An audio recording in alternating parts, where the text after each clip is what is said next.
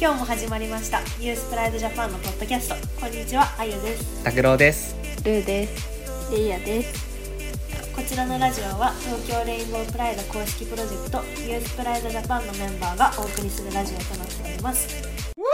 前回のラジオではラジオ部みんなで近況を話したり雑談を話したりとかしてちょっとメンバーのことを知ってもらえたかなと思うんですけど今回は少しだけ真面目に時事ネタについて話していこうと思います。というのも今年の3月にフロリダ州でゲイと言ってはいけない法案っていうのが可決されたのみんなご存知ですか？知ってますよ。知ってます？知ってます。この法案をざっくり説明するとフロリダ州で性的指向や性自認についての会話を初等教育においてまたは生徒の年齢や発達において正しくない形で行うのを推奨しない。法案とされていてフロリダ州知事によると学校では不適切な話題を避けて代わりに科学や歴史公民などの授業を行うべきという法案なんですけどこれは通称反対派から「Don't say gay 法案」ゲイと言ってはいけない法案っていう風に言われてるんだけどこれがずっと物議を醸しててでも結局フロリダ州で3月に法案が可決してしまったっていうこの話について今日ちょっと取り上げたいなと思うんだけどうん。みんなどう思う？なんかどうして物議を醸してるかっていうかどうしてこんな話題になってるかとかって知ってる？うわーわかんないわ全然。なんか日本っぽくない？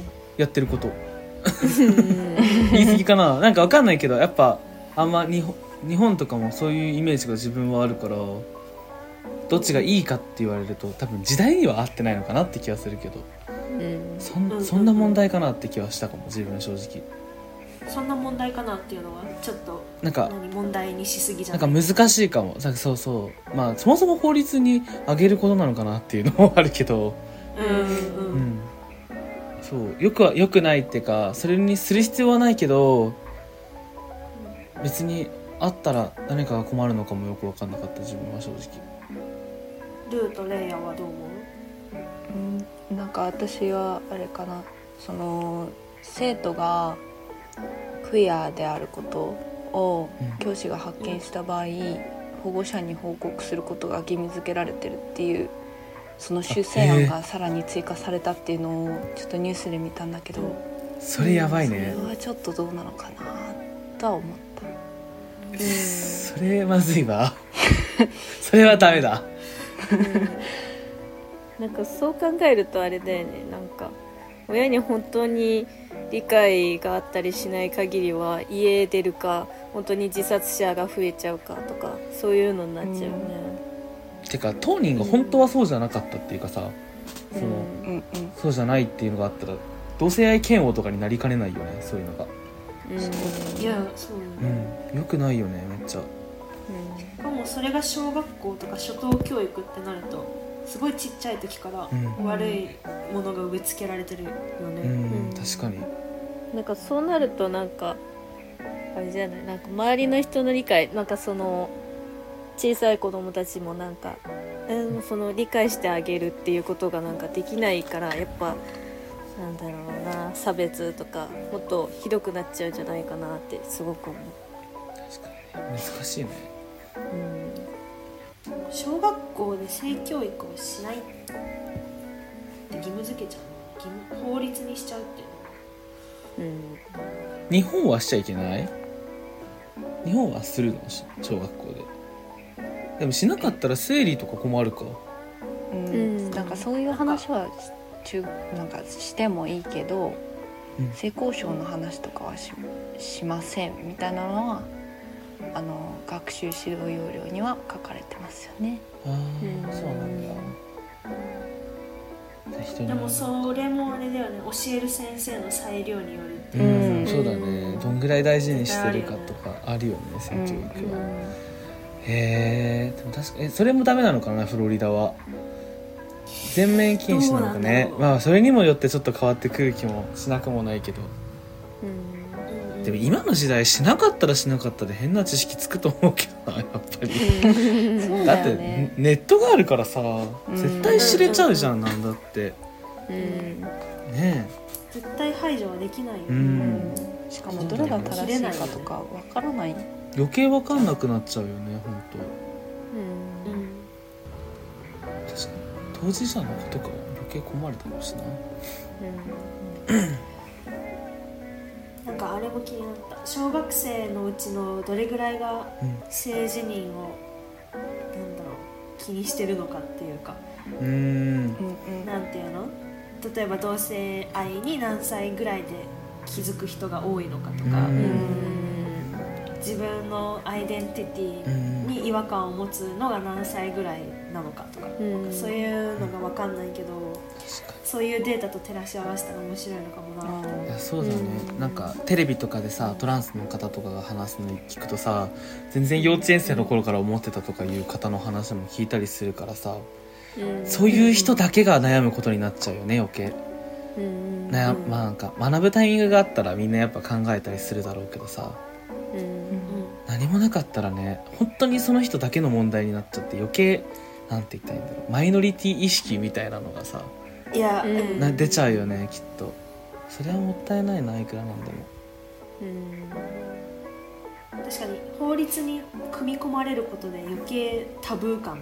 確かに確かに、うん。確かになんか余ね計触れちゃいけない感。確かに。なんか本当に否定されてるとか本当にダメ感が出ちゃうよね。うん。うん確かに。なんか勝手なイメージでねうん。アメリカっても州ごとに違うけどうん、うんすごいオープンな国っていうかめっちゃわ自かる。由な国っていうイメージがあるのに、うん。なんかねさっき拓郎が時代的にとかって言ってたけど、うんうん。まさしくなんでこの2022年になってこんな法律を作んなきゃいけないんだろうって。ね、いや本当だよね。う。んどちらかというと逆の発想の方が多いのかなっていう気が自分はしてたからさ。早いうちにじゃないけど、うん。うんいろんなところで教えてあげたりとかをするのが今の時代っぽいなって思うし、うん。うん。うん、遅くしてったら今までとやってること変わんなくねみたいな感じだよね、うん。うん なんだろうね。わかんないね。逆に中高とかでめっちゃ厳しく教えるのかなそれもそれだけどな。うん。なんか日本人の私たちですらえー、って思うのにアメリカ人とかどう思うんだろうって。いや本当だよね。うん。確かに。そりゃ物議かますね。うん。い そっから文化違うんだもんね。やそうなんだよね。なんかその小学校の教育って結構その人たちの考え方とか思想じゃないけど、まあ、なんかそういうのが形づ形作られてく重要な時期なのになあうん。って思うよね。本当だね。なんかそれこそ大人が守ってあげなきゃいけない時期なのになんかそういう風にするのもなんかおかしいってすごい思っちゃう。難しいね。守るからこそしないって言ってんのかもしんないしねうん。うん逆もしかりか。うんなんか難しいね本当教育に対する親の権利うんの法に加えられるって書いてあったから、教育に対する親の権利ってどういうことなんだろう。ってなってる確かに日本とか日本じゃもしかしたら分かんないのかもしんないよね。結構うん文化とか、日本はだって親が教育を受けさせるのは義務でしょ確か。うん。そもそも。うん。その時点で違うよねきっと。あー確かに保守派は共和党を中心とした保守派はうん。こういう話題は学校ではなく家庭で話し合うべきことだとしてはいはいはいはい。うん。包括的性教育的なうん。考え方なのかなそれも一つ、あただ反対派うはん議論が学校から追放され当事者の偏見や差別が助長されるのではないかと懸念しています。いやむずいよね。家にそういう場があるのってめっちゃ素敵なことだと思うけどさうん。なんかうん。当事者とかさのことがから考えたらさ2つともに場所あったらさ、絶対好きな方選べるから絶対そっちの方がいいと思うしうん。だったら減らさなくてもいいんじゃないかなって思っちゃうけどね。うん。とかなんだろうなんかなんとかちゃんのご家庭はああいうご家庭だからみたいな、そういう何家族として変な目で見られるとか学校での孤立とかうん。になりかねないんだろうな。確かに。どっちもありそうだよね。その性教育めっちゃ保守派の家庭は家庭で言われそうだし超オープンな家庭は超オープンな家庭で言われそうだし。うんうんうん。どっちも良くなさそうそれは話題をシフトしていきたいんだけどうん。この法案が可決されたのがフロリダ州なんだけど、フロリダ州で一番一番？フロリダ州で大きな経済的影響力を持っている会社といえば？ディズニー。そう。ねディズニーについてちょっと話していきたいんだけど、うん。このディズニーは会社として LGBT を支持しますよっていう風に言ってくれてるにもかかわらず企業として公にこのフロリダ州の法案を非難しなかった。っうんうん。てことで非難されているのに加えて共和党のこの法案支持議員に対して巨額の寄付を行ったってことが明るみになってしまって今ちょっと話題になってるんだけど、うんそうでこのディズニーが今までどういうふうに LGBT と向き合ってきたかについてちょっと話したいんだけど、うんうん。今手元にあるのがねはい。えっ、と めちゃめちゃ最近2017年のうん「美女と野獣」の実写化の話わかる、うん実写化した時に、ガストンの手下のルフーっていうのがゲイ。うんうんである。ってことを監督さんがつ語ってたのね、うん。これがディズニー初の LGBTQ キャラだっていう風に話題になったらしいの、へえあれが初なんだ。うん、2017年に。へえ意外だねなんか。そうなんだよね。2000遅遅いよね。遅いって思っちゃった自分も。もっといるもっといるって言い方をしていいのか分かんないけどもっと早くからうん。あるのかと思った。取り入れてるのかと思ってた。しかもこれもあまり公なことじゃなくって監督さんがうんうん。言ってる裏設定みたいな感じだから、別にルフーがね男の人とキスしてるところが映ったりとかもしないし、うん。あんまり指示を出しなんていうの、うん。示唆しかしてないっうんうん。ていうのがディズニーが会社として LGBT を支えるとか言ってる割にうんうん。どうなのかなって思っちゃったあーむずいな。ーうわわかんないわそれって。すごいさディズニーってマジ世界的じゃん人気が。だからだからこそそういうことをしてくれたらめっちゃさいろんな人の支えになるなってめっちゃ思うんだけどさ。だからこそ出せないのかなと思っちゃう自分は、うん。世界的だからこそ、うん、だってあるじゃん国によってはいまだにさ結構先進国って言われてる国でも差別がめっちゃひどい国とかもさ。うんあるからさそんな簡単に出せないのかなって気はしちゃうな。でも悲しいなそれは。それでそうなっちゃうのは。でもディズニーってさ結構あれじゃない、うん。女性の生き方はすごい映してない？新しい時代へ新しい時代へって。っていうイメージすごいあるんだけど、うんだからプリンセスがどんどん外に出るようになったよねみたいなのって話題に上がりがちじゃない？なるうんうんうんうんそうだねそれこそ最終的には王子様ほとんどいなくなっちゃったよみたいなのがアナ雪じゃん。うん。アナ雪はそそううそうだよねそう。でもあれもやっぱあれは時代を映してるなって自分はすごく思う。昔は待ってたシンデレラ。あシンデレラもでも出てくるな。白雪姫が待ってんのは、シンデレラそっか出てくうん。る出てくる、白雪姫とかが待ってて。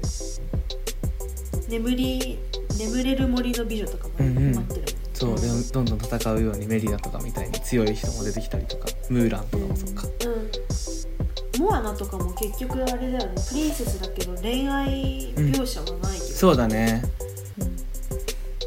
プリンセスじゃないのかなもいやモアナはプリンセスでしょ、うプリンセうんスかな、、そうだよ。うん。なんだっけジャスミンとかもめっちゃかっこいい感じだよね。ジャスミンか。大人気じゃないジャスミンって自分めっちゃやっぱうん。好きな人多いイメージある。確かに確かに。なんか保守的な、うん保守的？な女性からうん。強く生きるのに変わってる。いやそう思われがちだよね、うん。あともう一個調べてて見つけたのが、うん。去年一昨年放送された「2分の1の魔法。あはいはいはいあは見た人うん。見てない。私見てないけど、ね。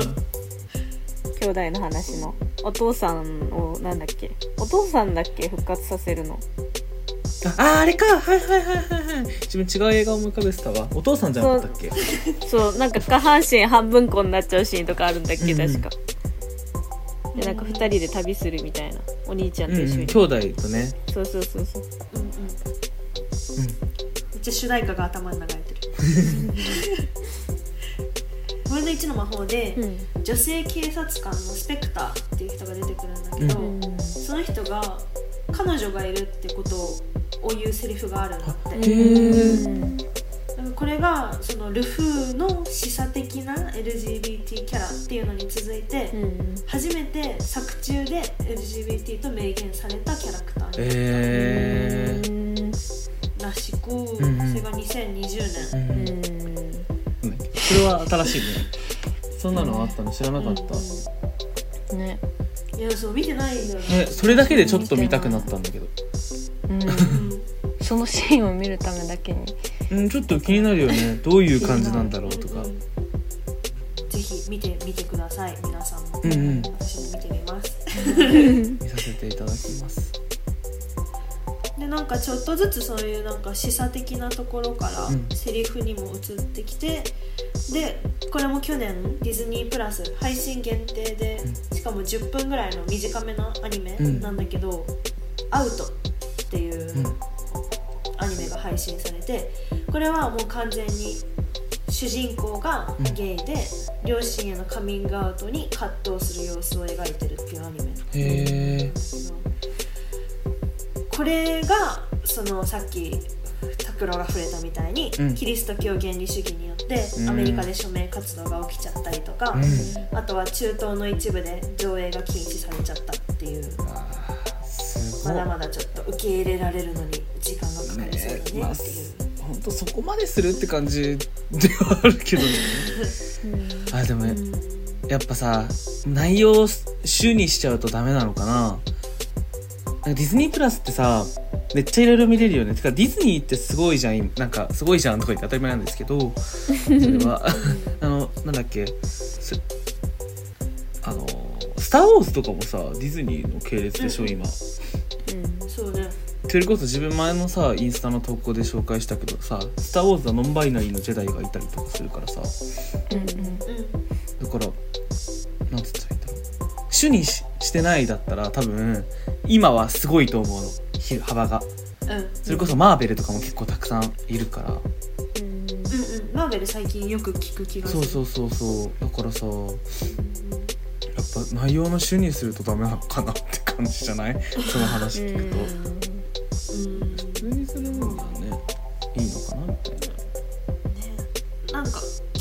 ディズニーって愛を描く物語が多いっていうか、うんうんうんうん。そのさっきのマニーあのプリンセス系もそうだし、うんそれ以外にも家族愛とか、うん。うんうんあとロボット同士の愛とか、うんうん。犬同士の愛とか、そうだね。いっぱい描いてるのに同性の愛はダメなんだっていう。いやー宗教って本当に難しいなと思って。うん。なんかね本当にそれを信じて 毎日5回お祈りしてる人もいるわけだし。うん。いや本当にそうだね。それが支えになる人もいるからねたくさん。うなん。だからねダメとは言えないけど。ただうん。広げてほしいなって思っちゃうようねん。ねなんかねなんかねって。うん。もうちょっとあるよ世界みたいなそうなんだよね。なんかその宗教を信仰してる人でも、同性愛者の人とかもいるしそうだね。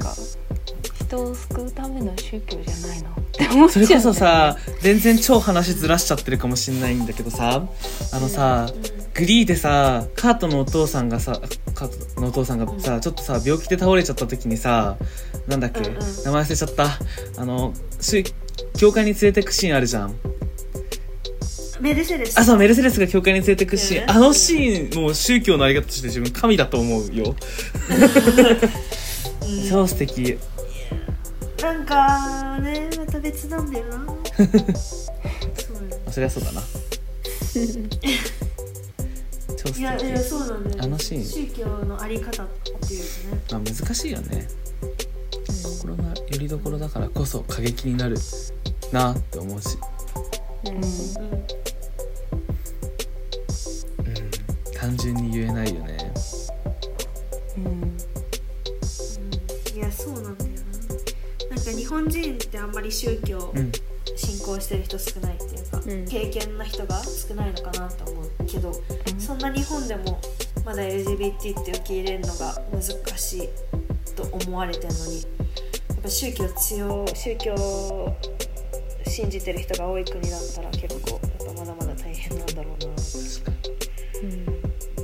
宗教の人たちはマジでゼロだもんね変な話。そのダメってなってる。法律みたいなもんじゃんあの人たちからしたら、そう、うんう。んそれって難しいよね。日本とかそういうわけではないもんねそう考えるとね、うんそう、うん確かいやでも結構最近ディズニーも結構変わってきてて、にうん。ルーがこの前インスタで紹介してくれてたみたいに、あのズボンを履いたミニーちゃん。ううんんが出てきてたりとか。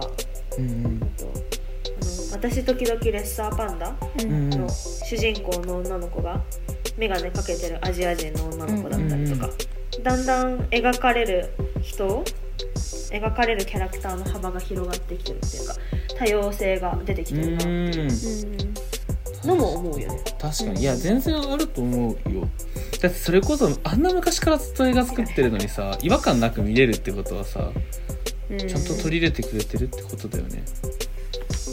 ミラベルもある意味である意味マイノリティの話だからなんか、うんうんうん。周りの人間はみんな魔法が使えるのに私だけ使えないみたいなマイノリティとしてのなんかこそうだそうなんか寂しさとか悲しさとか辛さとかがこう、うん。いろいろあったりするけどなんかこう家族の愛でうん。終わるみたいな、いい話だから。うんうんうん。カーズもそうだよね多分ね。うんあーカーズそうだね。そうだよね。じゃあ多分ね。確かに。でもなんか多分その自分がスクリーンに映ってるとみたいな言い方するじゃん、うんなんか。うんちょっとあんあんま関係ない話なんだけど。うん。うちが今見てるドラマで白人たちがいっぱい出てスペインのドラマなんだけど、うん。白人がいっぱい出てきてでも一人だけムスリムの男の子うん。パレスチナの男の子でうん。ムスリムでしかもゲイの男の子っていうのが出てくるのね。うん。でそれを演じてる俳優さん自身もムスリムのゲイの人なんだけど、その人がインタビューでその、うん。今の若者が見るようなドラマに、うん。自分みたいな人が出ることによってその若いムスリムの子供たちとかゲイの子供たちが勇気づけられるとか、ああ自分みたいな人が反映されてるなドラマで活躍してるなっていうのがすごい力になるみたいな。うん。インタビューをしてて。絶対そうだよなと思って。ディズニーみたいなそういう大きい会社がうんうん。アジア人の女の子を主人公にしてるとか、うん。うんなん。か、なんて言うんだろうマイノリティとか、うんうん。ハンディキャップがある人を主人公にしてたりすると、あ自分みたいな人が映画で主張されてるみたいないやーめっちゃわかるわ。若者がいるよなって。うんいやほんとそうだね。ディズニーだからだったら余計だよね。うん。確かに。超素敵そういうの。だからもっといろんな人をね、主人公にしていろんなドラマ作ってほしい。そうだね。もうこれからが逆に逆に楽しみだけどね。だってうんあんまりうん。聞かないじゃんこんな論争ディズニーで。うん。うん。うん。うん。だからこそもっと大室にむしろ主張するために大室に出した作品とか作るかもしれないしね。うん。ちょっと暴力的だけど なんか今勝手に見てたんだけどさ「アナ雪のエルサは誰にも恋をしない」みたいな防具の記事があっああ聞いたことて知っある？そうそう。だからそのエルサにガールフレンドをみたいな運動とかがあったんだって。うん。うんそうそう。まあごめん。今めっちゃ簡潔に話してたけど。そう。だからでもそれに対してちゃんと監督コメントは残してるけどまだ結果は出してないみたいなとこもあったから、うん。なんか、まあ、そういう意味でも別に考えてないわけじゃないだろうしただ多分背負ってるものが多すぎるんだろうなって感じがする。いやー。そうねそうだよね。そうそう。だからこれからが気になる本当に。うんうんこれもちょっとあんま関係ない話さ、うん。劇団四季の「アナ雪」をこの前見に行ったの、うんうんそしたらエルサがズボンなんだよね。へえ2幕、はいはうん、それがもうめちゃめちゃかっこよくって、うんだからそのプリンセスがズボンを履くのも OK な時代。うん。い確かに。確かに。えそれ素敵だね。うんめめちゃめちゃかっこよかった。いない？ヒール履いてズボン。うんプリンセスのズボン？ムーランとかもズボンじゃない？ムーランってか。さあそもそもあれか。ああいうお国柄の人たちはお国柄の洋服を着てるか、ムーランってどん。な格好してん。だろううん、なん。かムーランとか履いてそう一番履いてそうじゃないズボンねうん。ムーランなん。かめっちゃ戦ってるイメージがあるうん。うん。めっちゃかっこいいイメージ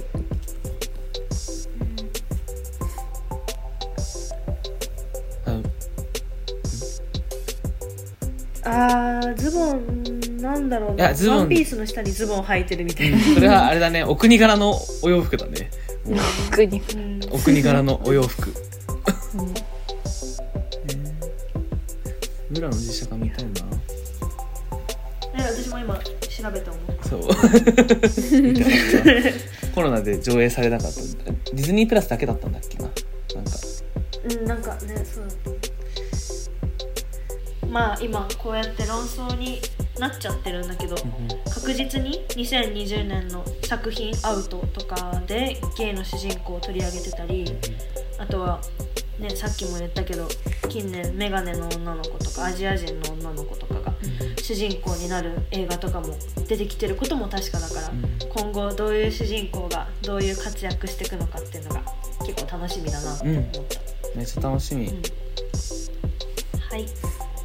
では今回も聞いてくださりありがとうございました。私たち US プライドジャパンはインスタグラムを中心にさまざまな SNS を使って活動しています。Spotify のプロフィール欄からぜひチェックしてみてください。それではまた来週。バイバイ。バイバーイ。バイバーイ